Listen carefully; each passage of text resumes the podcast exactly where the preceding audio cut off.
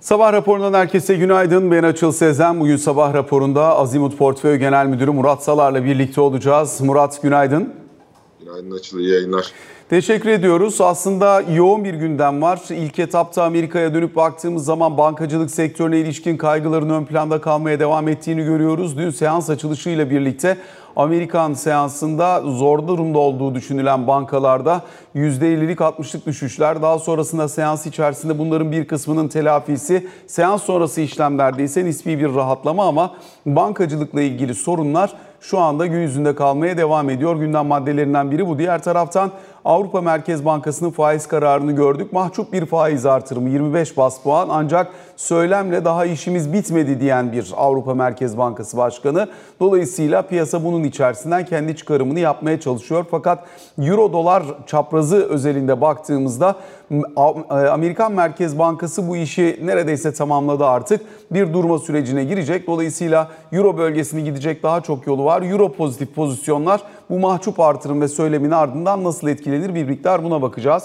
İçeride enflasyon raporu toplantısı vardı. Merkez Bankası'nın enflasyon konusundaki tahminlerini güncellemediğini gördük. Aynı zamanda çeşitli söylemler var önümüzdeki döneme ilişkin. Sistemin kazanımlarına dair de ifadeler kullanıldı dünkü toplantının içerisinde. Bir miktarda bunlara dair detayları seninle konuşmaya çalışacağız. Hızlıca bir yurt dışını toparlayıp sonra Türkiye'yi daha genişçe konuşmak isterim. Dolayısıyla bu bankacılık sektörü özelinde yaşanmakta olan dalgalanmayı bankaların orta ölçekli veya tematik bankaların e, hızlı bir şekilde eriyişini nasıl görür? Finansal sistemin selahiyeti açısından ne kadar riskli bulursun? Aslında bu sorunun ortaya çıkmasının temel sebebi açıl herhalde risk kontrol mekanizmalarının bazı kurumlarda e, çok iyi çalışmadığının bir teyidi. Çünkü bazı e, varlıklarda yüksek konsantrasyon, faiz artışı, faiz seviyesinin artışı sadece e, Fed'in faiz artışı değil genel anlamda bütün dünyadaki faiz artışı öncesinde tahmin edilemeyip risk kontrolünde doğru yapamadığınız zaman e, bütün finansal kurumlar açısından likidite sorunu ile birlikte e, bir risk teşkil ediyor. Burada herhalde sistem bu bankaların e, o varlık konsantrasyonu ve potansiyel faiz seviyesiyle birlikte potansiyel risklerin fiyatlamasını yapıyor. Elimizdeki veri şu, aslında kendi kendine bıraksanız risk kontrolünü yapmayan ve hızlı faiz artışıyla karşılaşan finansal kurumlar e, riskle karşı karşıya. Dolayısıyla müdahale etmezseniz sistemik bir risk haline de gelebilme potansiyeli var. Ancak eldeki veri e, merkez bankalarının veyahut da otoritenin böyle bir riske çok da müdahale etmedi, e, e, çok da izin vermediğini e, gösteriyor. E, gerektiğinde ya büyük bir banka tarafından satın alma veya birleşme e, gibi müdahaleler 2008'den bu yana sıklıkla yapılıyor. Dolayısıyla burada da sistemi tehdit eden bir şey olmayacaktır. Ama o bankaların değerleri açısından, sorunu olan bankaların değerlemeleri açısından zaman içinde e, başka birleşmelere vesaire konu olacaksa satın almalara daha düşük bir değerle e, o riskin zamanında doğru yönetilmemesinin fiyatlara entegrasyonuyla e, o fiyat erozyonu anlaşılabilir bir seviye olabilir. Peki e, özellikle bundan sonrası için Amerikan Merkez Bankası'nın atacağı adımlarda sona geldiğimizi söyleyebilir miyiz? Bundan sonra biraz daha hasar kontrolü ve biraz daha söylem bazlı yönlendirme ile acaba daha yumuşak bir Amerikan ekonomisi beklentisi e, yumuşak inişle tamamlanacak bir döngü söz konusu olabilir mi? E, bence sona geldiğimizi söyleyebiliriz Açıl. Çünkü e, Powell'ın söyleminde de yani datalara bakacağız. Hani bitti demiyoruz ama datalara bakacağız kısmı önemli. E, zaten faiz seviyesiyle enflasyonun önümüzdeki dönemde gelmesi beklenen seviye arasındaki fark kapandı. E, böyle baktığınız zaman daha fazla faiz artışı e, yan etkilere sebep olacaktır. İşte biliyorsun geçen yıl ortalarından veya son çeyreğinden itibaren resesyon tartışmaları var global ölçekte. E, faizi artırdıkça ister istemez ekonomi soğuyor. E, devam ederseniz tanımsız bir zaman aralığında devam ederseniz de e, o resesyonu bir şekilde kaçınılmaz hale getirme ihtimaliniz var. O sebeple verilere bakacağız. E, doğru bir söylem e, ama büyük ihtimalle artık sonuna geldik. Zaten biraz evvel yayının başında sen söyledin. E, Avrupa Merkez Bankası mütevazi bir artış yaptı veya senin söylemen mahcup bir faiz artışı yaptı. Belki şudur oradaki e, nasıl diyeyim hedeflenen de Fed'in duracağı Dolayısıyla biz kontrol ede de üstüne koyarsak faizin gene verilerle veyahut da piyasa dengeleriyle piyasayı kollayarak bir şekilde zaten o faiz diferansiyelindeki farkı kapatabiliriz e, beklentisi de Avrupa Merkez Bankası'nda veya hedefi de Avrupa Merkez Bankası'nda oluşmuş olabilir. Avrupa Merkez Bankası'nın işini nasıl görüyorsun zorluk açısından diye de sorayım. Çünkü Amerika belli bir yere kadar getirdi. Dolayısıyla aslında döngüyü de ekonomik soğuma anlamında belli bir aşamada görebiliyoruz. Fakat Avrupa'da iki önemli farklılık var. Bir tanesi Amerika'daki reel ücret artışı Avrupa'da gerçekleşmedi. Dolayısıyla aslında enflasyonun talep bacağı Avrupa cephesinde nispeten daha sınırlı. Dolayısıyla o kadar da agresif gitmek zorunda kalmayabilirler ama nominal enflasyon ve enflasyon beklentileri hala yüksek. Sonuçta enerjinin sağladığı bir avantaj var ama o geçen seneyi kurtardı. Bu senenin kalanı için nasıl etkili olacak onu görmek de çok kolay değil. Ne kadar sert gidebilir Avrupa Merkez Bankası ya da ne kadar sert gitmeli? Ee, çok sert gideceğini zannetmiyorum. Yapı olarak da zaten açıl e, orası daha yumuşak bir merkez bankası. Yani Fed, Fed'e göre daha e, nasıl diyeyim radikal kararlar diyebileceğimiz karar setlerini çok kolay alan bir e, organizasyon değil. O sebeple e, sert hareketler yan etkilerinden çekinerek diyeyim e, yumuşak bir biçimde giderek yani süresi uzun olabilir bunun belki e, yani 25 bas puanlık örnek veriyorum iki tane 50 yapacağınıza 25 bas puanlık 4 tane yapmayı tercih edecektir. Hareket alanı açısından, zamana oynamak açısından. O sebeple e, çok böyle piyasayı rahatsız edecek bir kararın veyahut da e, şoke edecek bir kararın Avrupa Merkez Bankası tarafından bugüne kadar geldiğini görmedik e, uzunca yıllardır. Bundan sonra da sanmıyorum. Oradaki aslında e, yaklaşım da kuvvetle muhtemel FED'e çok paralel olacaktır. E, verilere bakacak. Dediğim gibi biraz belki e, talep tarafındaki eksiklik, e, enerjinin sağlayacağı katkıyla biraz o tarafta e, marj yaratılabilirse bu yumuşak hareketleri zamana yayarak e, bir yerde sonuç almak daha dengeli veyahut da optimum para politikası olacakmış gibi duruyor. Çünkü resesyon endişesi hala var. Yani önemli bir konu. Büyüme konusu. O sebeple ona bir şekilde e, tezahür edecek dozda bir para politikasındaki değişim e, daha fazla negatif sonuç doğurabilir. Peki dönüp Türkiye'ye bir miktar baktığımız zaman dünkü enflasyon raporu toplantısını izledik. Öncelikle toplantıda verilen mesajları nasıl bulduğunu bir genel değerlendirme olarak sorayım sana. E, çünkü bir enflasyon e, tahminleri güncellenmedi. İki, bundan sonrasına ilişkin e, mevcut yapıyla ilgili memnuniyet dile getirildiğini anlıyoruz.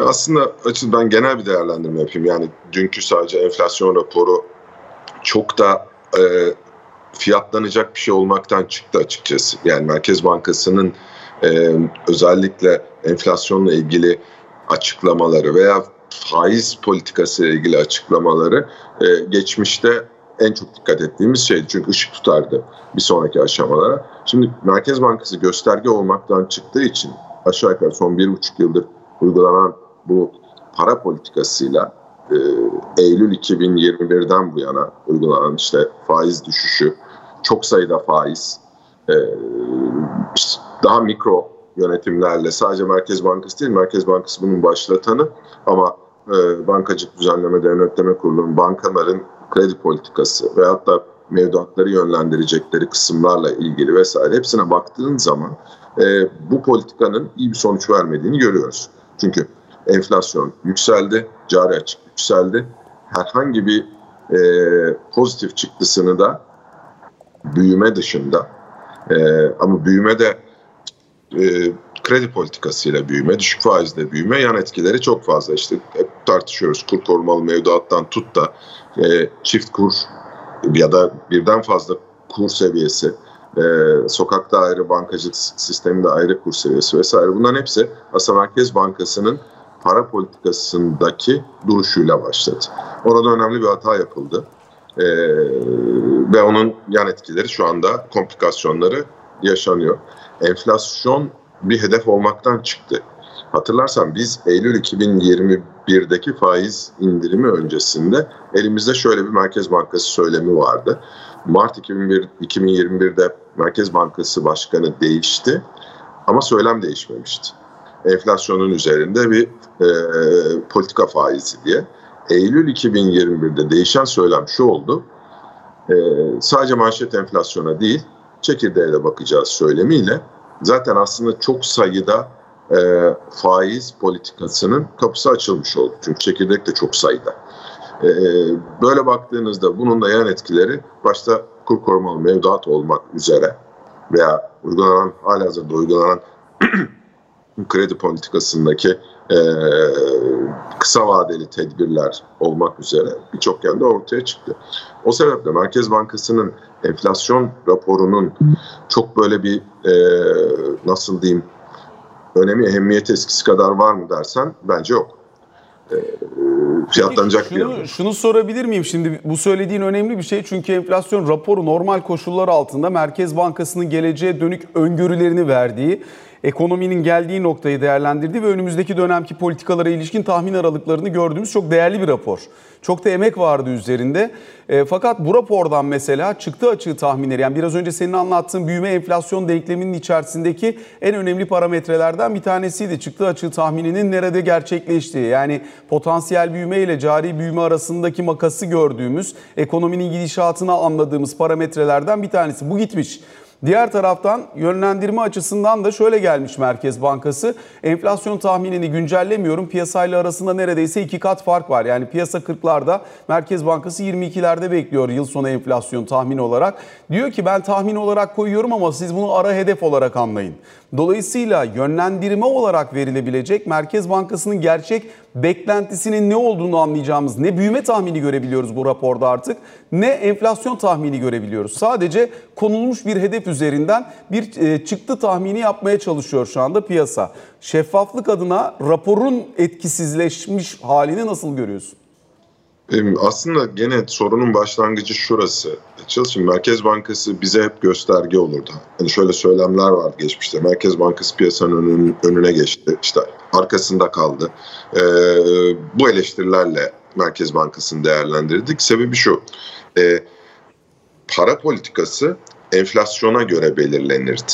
Yani biz para politikasına önümüzdeki dönemde enflasyonun yükselmemesi için bir adım atılıyor.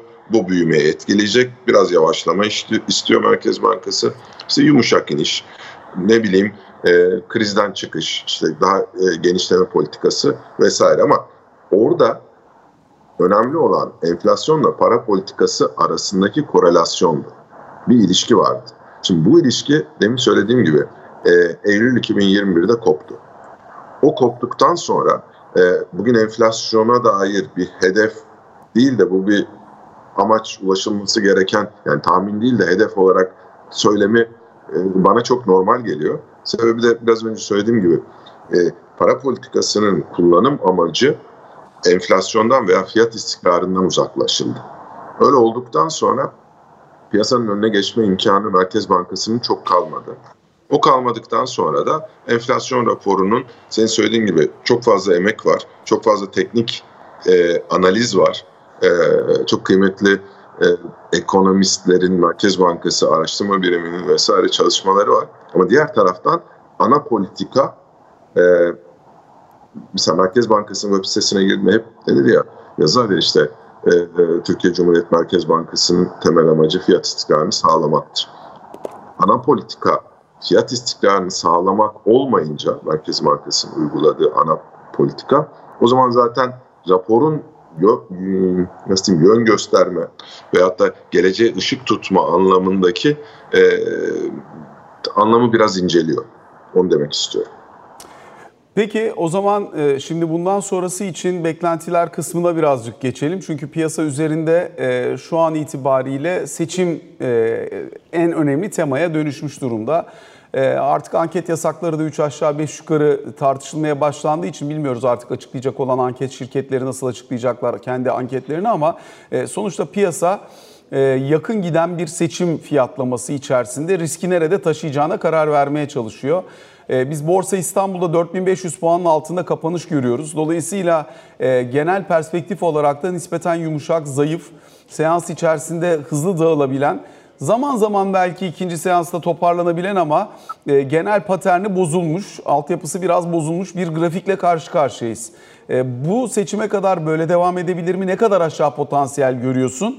Ya da bir yerde tutacaksa tuttuğu yer neresi olabilir? Buradaki endişe ve kaygıyla dağılan pozisyonların.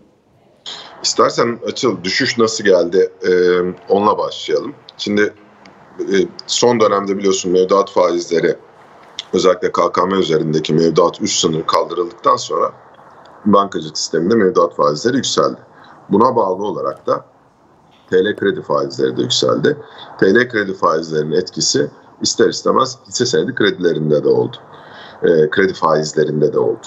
E, bir kere hisse senedi taşımanın maliyeti arttı. Birinci veri bu. E, çünkü borsada krediyle taşınan maliyet de var veya alternatif maliyet var. Yani siz bir hisse senedine yatırım yaptığınız zaman vazgeçtiğiniz şey e, faiz kaybıdır. Şimdi bu yükselince bir soru işareti oluştu. E, taşınan pozisyonlarda. Bir kısım satış bence ondan dolayı geldi. Yani taşımanın maliyeti veyahut da kredi miktarlarının artık taşınamaz, yani bu faiz oranlarıyla taşınamaz hale gelmesi, marjin kolları çalışması vesaire. Bu bir veri. E, bunun karşısında ucuzluk ortaya çıktı. Yani hatta bazı yerlerde aşırı ucuzluk ortaya çıktı. Bunu karşılayacak e, alıcı nereden gelirdi? Yabancıdan gelirdi. Yani yabancı yatırımcıdan, uluslararası yatırımcılardan. Ancak orada da kur sorunu ortaya çıktı. Yani yabancı Türkiye'ye geldiğinde bozduracağı kurla bankacılık sisteminde çünkü o para sistem üzerinden gelecek ister istemez. E, bozduracağı kur ile e, sokaktaki gerçek kur arasında bir fark var. Bu da yabancının girerken bir para kaybetmesine birinci günde sebep oluyor. Hal böyle olunca o taraftan da ilgi gelmeyince kredili satışların bas baskısıyla likidite kaybı oldu ve aslında hacimsiz olarak aşağıya geldi. Yani bizim piyasa deyim, deyimiyle söyleyeyim daha doğru jargon herhalde o. Bir mal vererek aşağıya geliş görmedik. Ama sonuç itibariyle fiyatlar burada e, bazı hisse senetlerinde yan kağıtlar dediğimiz, yan hisseler dediğimizde daha yüksek düşüşler var. Çünkü oralarda likidite kayboldu. E, yatırımcılar 2020 pandemi sonrasından itibaren o hisselerde önemli pozisyonlar almıştı. Daha orta ve büyük ölçekli yerli yatırımcılardan bahsediyorum. Şimdi taşıma maliyeti e, son 2-3 yılın en yüksek seviyesine çıkınca oradaki pozisyonlar çözülmeye başlandı. Ama e, Pozitif tarafı şu, yani illa bir e, pozitif taraf görmek istersek, e, ana kağıtlarda e, çok satış görmüyoruz açıkçası. Hatta e, ufak ufak yabancı alışı görüyoruz, e, gözlemliyoruz. E, yabancı seçimden dolayı geliyor manasında söylemiyorum. E, onun çünkü senin de söylediğin gibi yani e, tam böyle işte bir hafta kaldı aşağı yukarı iş günü olarak 5 iş günü kaldı. Tam böyle somut bir sonuca henüz o, o anketlerin verdiği yani daha doğrusu çok berrak piyasanın seveceği veya sevmeyeceği diyeceğimiz bir sonuca varmıyor. Ee, öyle olunca da o belirsizlik bir şekilde pozisyonlardan imtina etmeyi bazı yatırımcıların nezdinde taşıma maliyetiyle yabancının gelememesini falan bütün şartlar olgunlaştı. Diğer taraftan temel olarak baktığında hisseler gerçekten çok ucuz. Yani e, her hisse için söylemiyorum tabii ki ama genel anlamda e, bu satış hak ediyor mu? Özellikle Türk özel sektörü firmaları bence hayır. Ama bir de piyasanın koşulları var. Yani düşüş temel bir gerekçeyle değil de piyasada oluşan bu kredi mekanizması ve kur e, problemi e, kurun seçimden sonra ne olacağını yatırımcıların bilememesi, kur korumalı mevduatı tercih etmesi gibi gerekçelerle e, borsa negatif beslendi. Temel bir sorun var mı der, dersen tekrar o kısmına değin. Bence temel bir sorun yok. Yani şirketlerle ilgili, ekonominin büyümesiyle ilgili e, bu denli fiyat erozyonunu e, gerektirecek, fiyat kazanç oranlarını bu kadar düşürecek e, 2023 karlarıyla, potansiyel karlarıyla birlikte diyorum. E, bence bir altın dolduran bir sebep yok. Ufak ufak yabancı alışı da görüyoruz. Bence bu sebeple yani fiyatların geldiği seviye e, artık bir noktadan sonra gerçekten cazibe arz ediyor. E, seçimin sonucunu bekleyeceğiz. Yani seçime kadar böyle gitmesini bekler misin dersen seçimin sonucunu bekleyeceğiz ister istemez. Çünkü buradaki bu yarata, yaratılan komplikasyonlar yani işte çift kur, kredi faizlerinin hızla yükselmesi vesaire e, ve seçimden sonra uygulanacak ekonomi politikasının nasıl şekilleneceği çünkü iki ayrı e, görüş var. Yani ekonomi ideolojisi var daha doğrusu. E, iki tarafta da hem iktidar tarafında hem muhalefet tarafında farklı yaklaşım var. E, muhalefet tar- tarafı biraz daha önce kontrol edelim yani ekonomiyi bir soğutalım buradaki yapısal sorunlara çözümler bulalım ondan sonra ilerleyelim kısmında. E, iktidar tarafı ise bugüne kadar ne yaptıysak e, bundan sonra belirli revizyonlarla e, benzerlerini yapmaya devam edeceğiz. İkisi çok farklı politika. İkisinin sonuçları da çok farklı. Yani hem reel ekonomi açısından farklı hem işte bunun e, sonucu olarak da e, borsadaki şirketler açısından çok farklı. O yüzden seçimin sonucunu görmemiz gerekiyor. Ama fiyatlar ucuz. E, seçim sonrası ortaya çıkacak e, hükümet e, nasıl diyeyim kompozisyonuna göre, ekonomi yönetimine göre de e, piyasa şuna bakacak. Alınacak kararlar ve bu e, kararların neticesinde ortaya çıkacak e, bir perspektif yani birkaç yıllık bir perspektifin e, fiyatlamasını yapacaktır. Ama ben e, pozitif düşünüyorum e, piyasa açısından. Bir şekilde aklı selim galip gelecek e, seçimden sonra e, kim ekonomi yönetimini e, devralacaksa e, o da e, çok ucuz kalmış. Yabancı yatırımcının çok dışarıda kalmış. İşte düşük pozisyon, düşük Türkiye pozisyonu taşıdığı yerde biz doğru bir programla biraz önünü görmesini sağlarsak yabancı yatırımcının e, e, ekstra pozitif fiyatlamalar da görebiliriz. Şöyle bir e, istatistiksel baktığımızda açıl e, dünyadaki likiditenin şu andaki ha, e, mevcut halinin yarısından daha az olduğu dönemlerde Türkiye'de yabancı sahiplik olan hisse senedi %60'lardaydı. Dünyada çok ciddi bir likitte genişlemesi oldu. Bununla birlikte yabancı yatırımcı Rusya'ya yatırım yapamamaya, Ukrayna'ya yatırım yapamamaya, işte Çin'e gidememeye vesaire başladı. Türkiye az sayıdaki seçenekten bir tanesi olarak ortaya çıktı. Hem likitte daha fazla hem Türkiye'nin rakipleri diyeyim bu konuda azaldı. Eğer biz doğru bir e, fotoğraf verebilirsek seçimden sonra ekonomi yönetimi konusunda, e, ekonomi yönetiminin yaklaşımı konusunda e, bence Türk hisse senedi piyasası çok ciddi bir potansiyel taşıyor. Dün mü evvelsi gün mü JP Morgan'ın da buna benzer görüşlerini taşıdığı bir raporu vardı. İki senaryoda yani pozitif senaryoda çok pozitif, negatif senaryoda negatif e, raporu vardı. Ben biraz daha pozitif taraftayım. Murat Salar çok teşekkür ediyoruz. Aktardığın değerlendirmeler ve yorumlar için sana kısa bir araya gidiyoruz. Sonrasında Ali Can Türkoğlu ile ikinci bölümde karşınızda olacağız.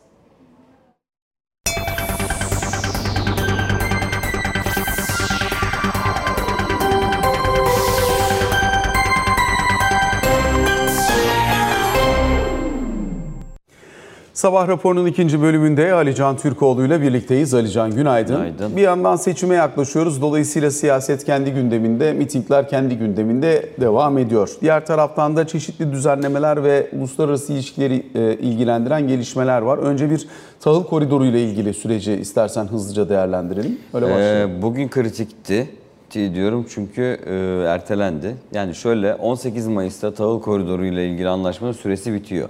O yüzden e, Rusya tarafının talepleri var. Anlaşmanın e, uygulanmayan ve altına imza atılan e, bir takım maddeleri var diyor. Diyor ki Rus tahılının ve gübresinin de pazarlara ulaştırılmasıyla ilgili olarak tarafların yardımcı olması gerekiyor. Ama bu konuyla ilgili bir gelişme olmadı. Sadece Ukrayna tahılıyla ilgili oluyor diyor Rusya ve bu konuda bir gelişme olmazsa bu anlaşma uzatılmayacak diyor ki zaten 120 günden normalde 120-120 uzatılan anlaşma 60 gün uzatılmıştır Rusya tarafından en son noktada ve 18 Mayıs tarihinde de bu bitiyor. Şimdi bugün normalde e, dün gece saatlerine kadar böyleydi. Dün gece bir değişiklik oldu. Bugün Savunma Bakan Yardımcılarının katılacağı İstanbul'da bir toplantı yapılacaktı. Ancak dün gece bu toplantı ertelendi gelecek haftaya. Gelecek hafta yine İstanbul'da olması planlanıyor.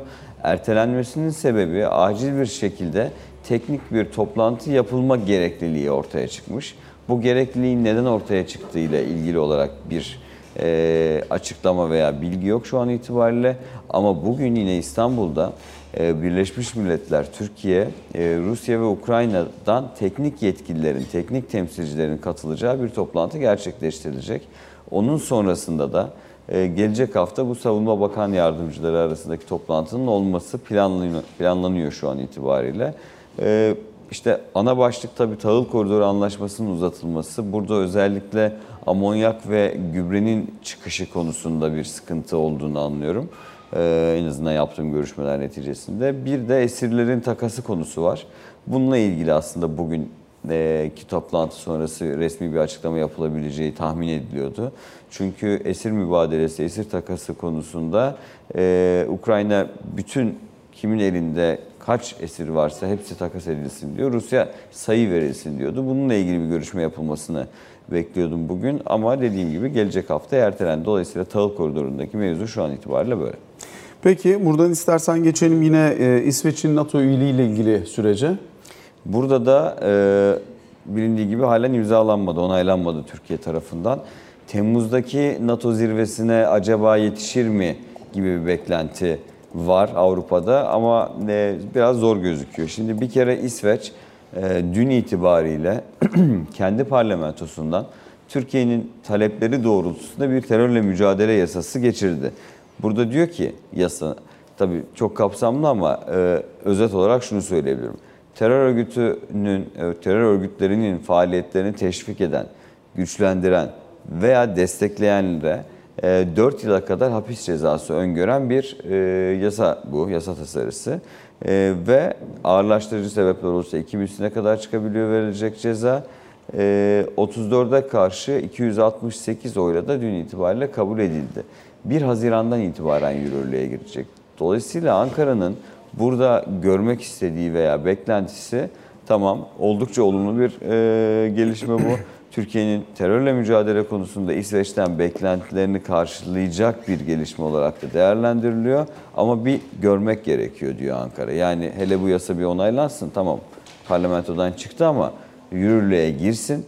1 Haziran'dan itibaren bu yasa çerçevesinde İsveç hükümeti, yetkili makamlar neler yapıyor, ne gibi önlemler alınıyor veya yasanın gerektirdiklerini ne kadar yapıyorlar ona göre onay mekanizmasını çalıştıralım diyor Türkiye şu an itibariyle. Ki zaten seçimler var. Seçimlerden sonra, sonra oluşacak e, yeni Türkiye Büyük Millet Meclisi'nin e, bu anlaşmayı Temmuz ayındaki zirveye kadar onaylaması e, biraz uzak bir beklenti olarak değerlendiriliyor. Ama her şey olumlu giderse, e, her şey yolunda giderse de o zirvede Türkiye'nin İsveç'in üyeliğiyle ilgili e, önemli ve net bir mesaj verebileceği yönündeki yorumların daha fazla yapıldığını duyuyorum. Dolayısıyla şu anda burada Haziran'da bir üçlü zirve de yapılması planlanıyor. Yani bu yasa yürürlüğe girdikten sonra yine Finlandiya, Türkiye ve İsveç, yani Finlandiya'nın da içinde olduğu bir üçlü zirve daha yapılması da planlar arasında. Süreç şu anda olumlu gidiyor gibi gözüküyor burada.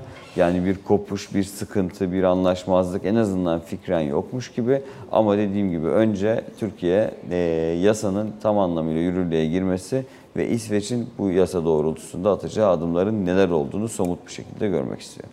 Peki e, biraz yine iç gündeme dönelim. Kamu işçileriyle ilgili e, yapılacak olan zamma dair görüşmeler bir yandan devam ediyor. Bugün sanki e, bir süre ara verilmişti. Önce 1 Mayıs'a kadar zam oranının belli olması hedefleniyordu. Olmadı ama bugün e, TÜHİS'le Türk İş ve Hak İş Heyeti arasındaki görüşme gerçekleştirilecek. Bir karara varılması yönünde e, beklenti var Ankara'da onu söyleyebilirim. Şimdi burada e, işçinin beklentisi işte taban aylığın 15 bin lira olup ilk 6 ayda %45 zam verilmesi ve devamında hem refah payı hem zam oranları ile ilgili bir paket sunmuş. Bir beklentisini dile getirmişti. Ama burada işveren tarafı önce brüt taban aylık 11.500 demişti. Onu 12.000'e çıkarmıştı. 12.000 ile 15.000 arasında bir fark var şimdi.